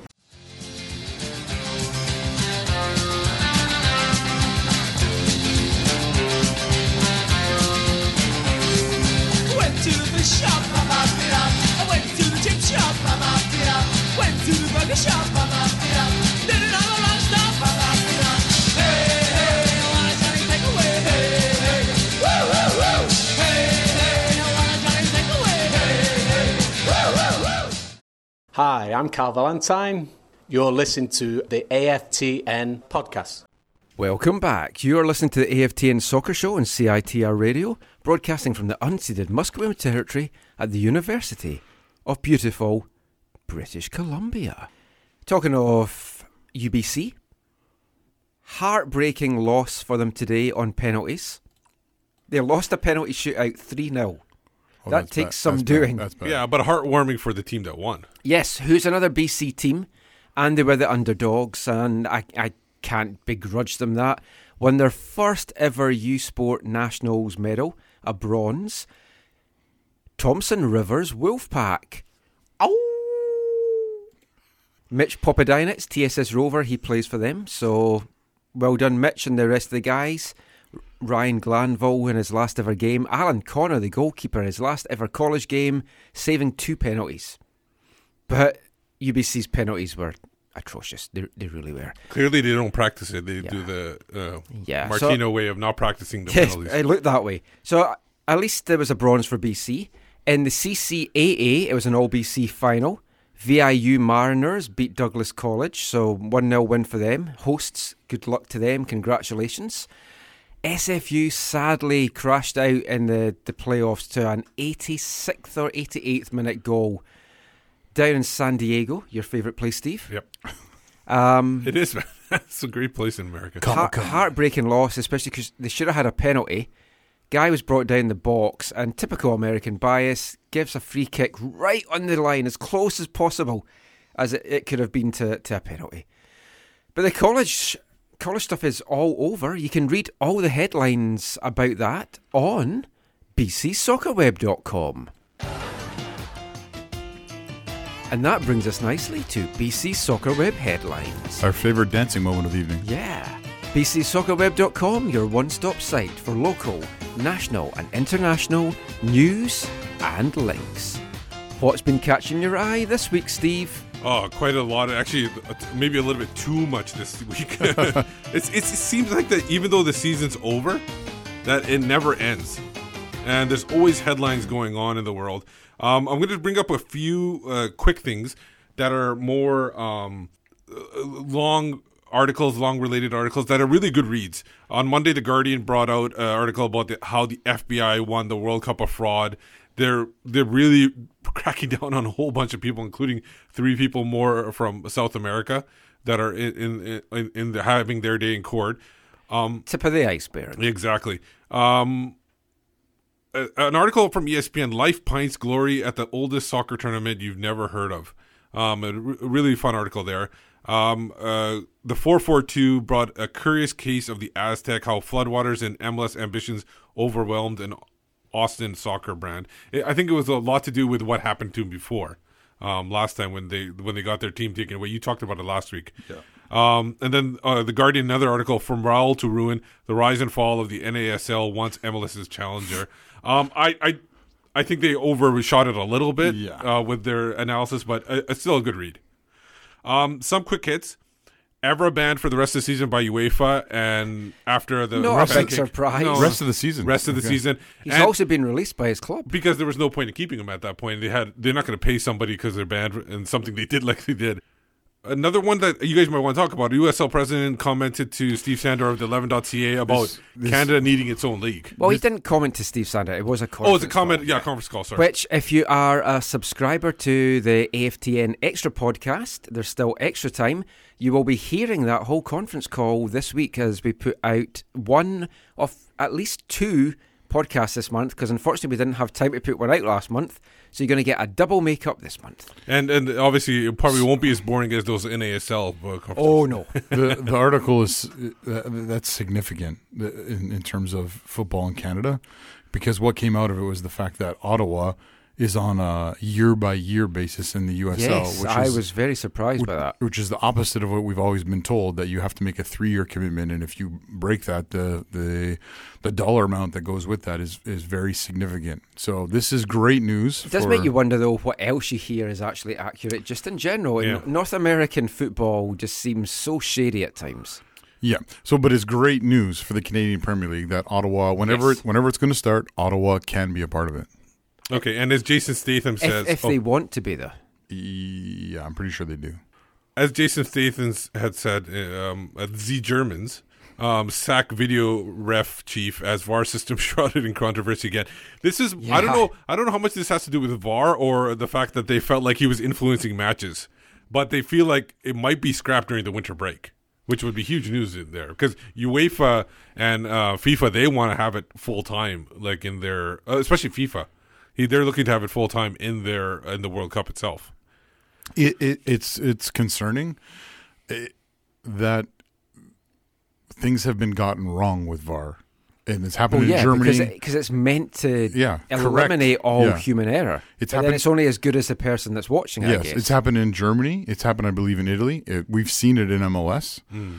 Uh, it's almost like the the game is open to a different form of corruption or a different form of influence, and Yeah. so it's unfortunate. I really hope. That's really, why- I really why- hope there's a way forward. That's why I think that they should have one person do all, like one group of people, like maybe four or five people in one room doing all the games. Us. Yeah. Oh, we, we'd be totally unbiased. Totally. Well, they no, they, they they do that in Germany. Oh, do they? It's in Cologne. Yeah. Oh, okay. Yeah. Still so not working. MLS is It's not unbiased. MLS does have someone, I believe, in New York watching, but they also have someone in the stadium. Oh, I know that. That's the, person who's watching this. Yeah, stadium, there's two guys watching in the stadium, and they're behind 20. We talked to the head guy. Yeah, 201 to 204 in at at, at uh, BC Place. They're behind there watching. One of the guys is a guy who works for or has worked for in the CSA in the past. Yeah. Okay. And then uh, another piece in, from Hong Kong. Um, uh, they were kind of warning uh, uh, Hong Kong uh, uh, supporters that not to boo the Chinese national anthem. Yeah. It didn't work out because on No. Thursday they booed. Yeah. So When you tell somebody not to do something, they're going to do it. Exactly. In Greece, Greek soccer officials have stand trial for match fixing. This is up to 28 owners slash businessmen uh, that look like they're going to be charged. I think, including the Nottingham Forest owner. I think he's involved in it somewhere. Um, I read that in another article somewhere else. Um, another FIFA, UEFA kind of thing. They're talking about exp- global expansion of the Nations League, uh, which will uh, replace uh, international friendlies. Kind of, Yeah. they're making it more of a competition. What do you guys think? Do you think that's I don't mind that because I hate friendlies. but you also don't want to put more stress on players too, because that's more competition for them, where they'll be playing for stuff. I mean, that that was, in all seriousness, one of the reasons I didn't go to the US Canada game on Thursday. I just have very little time for, for friendlies in, in general. But uh, you look at this this friendly series today and, and this past Thursday. It was really meaningful. Canada had uh, at least three new players that played for the first time. Uh, if if if my memory serves me correctly, it was their debuts. Um, and they had six today. Was it six today? Six teenagers basically were playing. Was okay. I- they weren't all making their not, debut. Not, not all making debuts, but they were in the lineup at one Right. point. or I think there was at least three making their debut. Anyways, the football was was really good here on Thursday. Today, it was less so if you're Canadian. Obviously Um, by scoreline, yeah. No, but having watched the game, Oh, it was not. It, it was very. They were uh, lacking chances, lacking ability going forward. It looked a little bit more like uh, less direct, more. Let's call it transitional football. Mm. Oh, right. Genuine question. Now, this might surprise you guys. I'm not Canadian. So, just to throw this out to you, Mike Martinago said, Can you really consider the US Canada a rivalry when Canada hasn't won since 2001? 33, 34 games and counting. yes. It, it is a. It's not a rivalry in the case that it's obviously on the same playing level, but it is a rivalry in that they're next to each other. Yeah. it's a geog- geog- look- They could be different rivals. Look within your own country. Yeah. And and even now with the the form and the shape that Rangers is in, in Celtic has since their return to the top flight has hammered True, hammered true, them yeah, most it's games, still a, a rival. and it's still a massive but you rivalry. have to you have to think Mike Martinago's American now, so that, that's probably why. Okay, and um, FIFA uh, FIFPro, sorry, uh, kind of made news where they kind of uh, dropped a bid to end the transfer system. Um, the, the, it's it's nothing in the concrete, nothing they really announced, but they will be working on it over the next year, six six years. They say, They- at least they have a six year agreement. Um, World Cup, a big kind of news uh, concerning Qatar. Uh, first of all, there was a, a report by an internal FIFA group that they urged to strengthen workers' rights in Russia and Qatar, and then there was a uh, uh, there were some uh, reports leaked and reported about that their UAE, uh, which is the United Arab Emirates, is planning to use financial warfare to undermine Qatar's 22, 22 hosts. and we've talked about that in the past, Yeah. right? With what's been going on with the blockade and the you know, it's crazy. This whole this whole rights thing, like, why is this? Why are they like this? Should this you should have been talking about this at the beginning? Yeah. Or or places should have been disqualified if they knew that they were going to use Exactly. Yeah. And then uh, obviously FIFA's also trying to fix that whole voting system too because they're saying that they're not going to have secret voting. They're going to publish who votes for who for the 2026 World Cup. So that gives everybody a little bit of hope. Um, getting to MLS. So we'll all see who votes for Canada. Exactly. Uh, MLS, um, they're giving. Um, there was a couple of expansion updates. First of all, Nashville gets um, approved for that two hundred seventy-five million dollar stadium. It's by a wide margin. Um, Cincinnati is looking to build also to looking to build a soccer specific stadium because they feel that Nashville is kind of moving ahead of them. Yeah, I've seen some of the plans for that. I spoke to Alan Koch Yeah. about it a few months back as well. He says they're fantastic. Yeah. MLS also gave an update on the Beckhams for Miami franchise. Um, essentially, he he was able to buy a three more acres that kind of gives him the land that he needs to build a stadium. Oh, posh.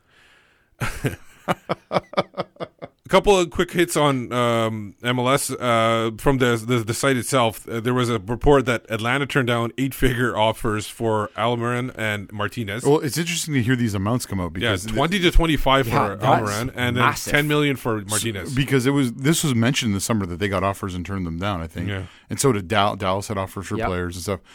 Uh, it, ma- it makes you ask the question: what is what is the limit? Right? If you get an offer for a player and it's really good, when when can you say no? Obviously, Atlanta said no, Dallas had said no, but I think that's a, an important question for people to be asking. Yeah, I mean to turn down twenty to twenty five million is massive for, for a team like Atlanta. They obviously have high hopes of of spending even more, obviously next year to try and really go for it. Or Tata thinks he'll be able to get more for him in a year from now. Yeah, or- maybe. And then uh, NASL news. They obviously we talked about the ruling that they got denied. They are looking to appeal that ruling, and um, Yeah. they're hoping that. Uh, I don't see it happening, I- but they're going to a place where a court that has dealt with a lot of sports rulings in the past. So, U.S. soccer presidency. I've got a couple of new candidates. Uh, Kyle Martino, he follows me. Um, uh, so he, uh, I'm, uh, he's got my vote, even though I can't vote. Uh, he's he's taking a You're hiatus very from easily won. yeah, if you follow Talking me, you about get my vote. fraudulent voting. Um, That's not fraudulent. What does, he's not paying me. I'm just, I'm just saying he he, he follows me. I'm going to vote for him. Okay, I, I'm sorry for bers- besmirching your good name. Um, um, NBC, uh, he, like, so he's going to run for a soccer president. When he tweeted that out, I thought it was a joke or something, but I wasn't 100 percent sure. But he was, he's very serious about it. Well, like you send him a DM, get him on the show. I should, yeah. Um, another one who is kind of like similar to Gulati. So this this kind of if this guy runs, maybe Gulati's not going to run. Uh, Carlos uh, Cordero, and they they both of them will join uh, Steve Gans, the Massachusetts uh, lawyer, uh, Paul Lapointe, Eric Wynalda. Everybody knows him, Yep. and so and nobody knows about Gulati. He hasn't announced anything yet. You saw Wynalda's free kick goal, right? In in in uh, '94. You were at the were you not at U.S. Switzerland? Oh, I was, yeah. Yeah, yeah. Okay. Oh, but he gets my vote. Yeah. Oh, there Yeah, you go. There we go. And as usual, we're going to end this headlines with um, the Columbus City, uh, Columbus, sorry, Columbus itself, Columbus Crew, whether they're going to move cities.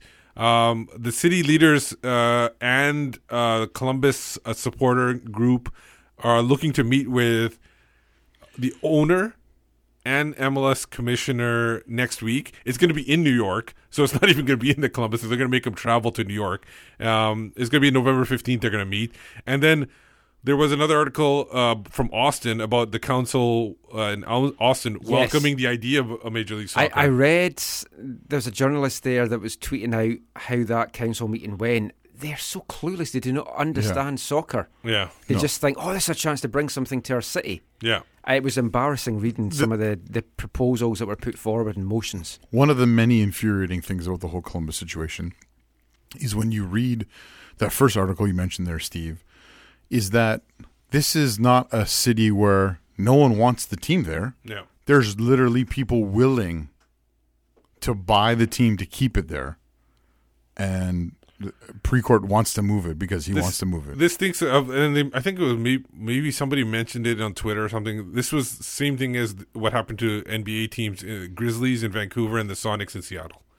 T- owners came in there acting like they wanted to, were looking to keep the team there, and they eventually moved them to wherever they could move them. Yeah. So a great range of headlines there.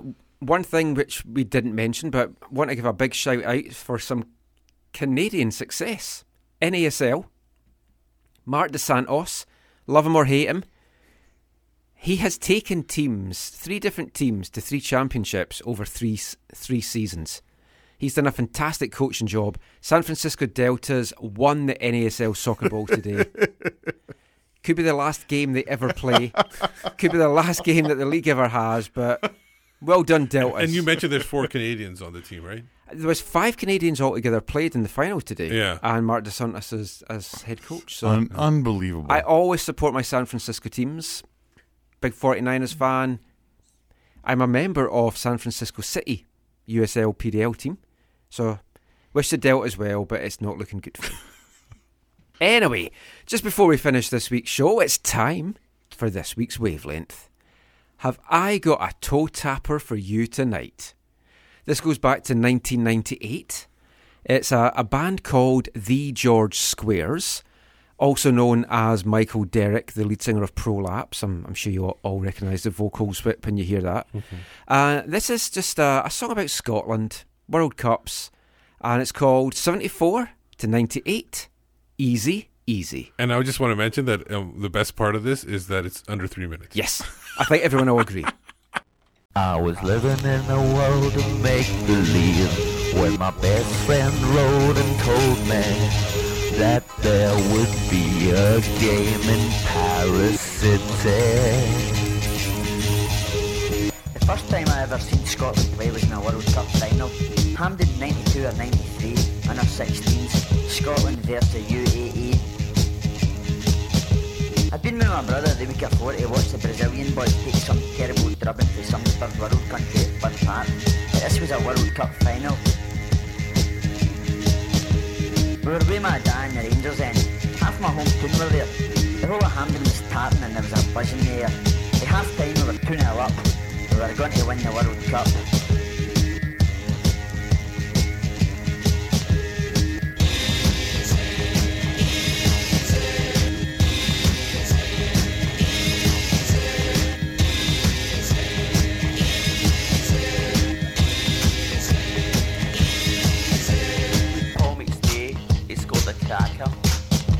A total one million bar and into the corner.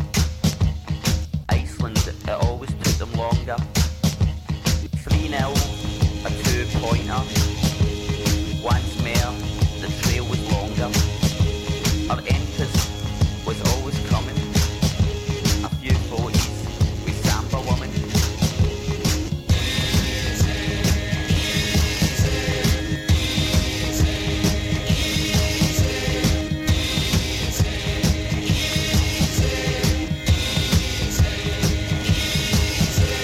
Their first goal was a fluke. I swallowed the last of my pie and gave my dad a reassuring look. We were still winning. One goal wouldn't stop Hampden from singing. Neither would their second. The other boys were tiring and my bovril was cold. But we weren't going to give up 15 minutes for lifting the World Cup. The game was decided in penalties, and I decided for what must have been the fourth or fifth time in my life, never to watch Scotland play again.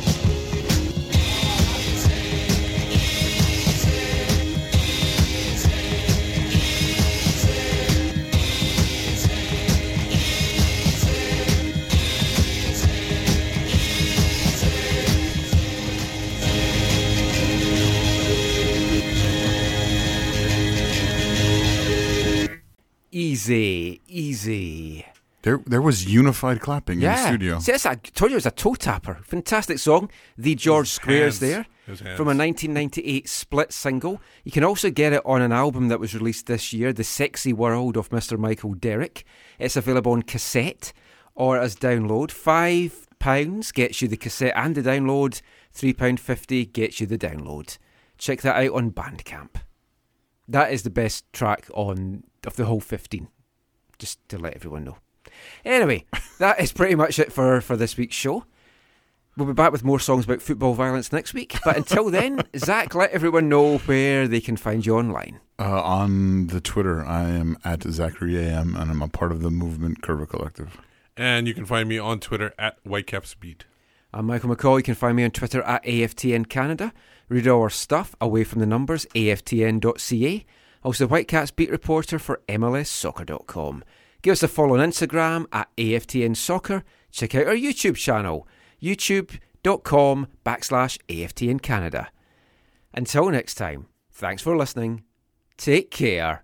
And mon whatever team you can find playing in a public park this weekend.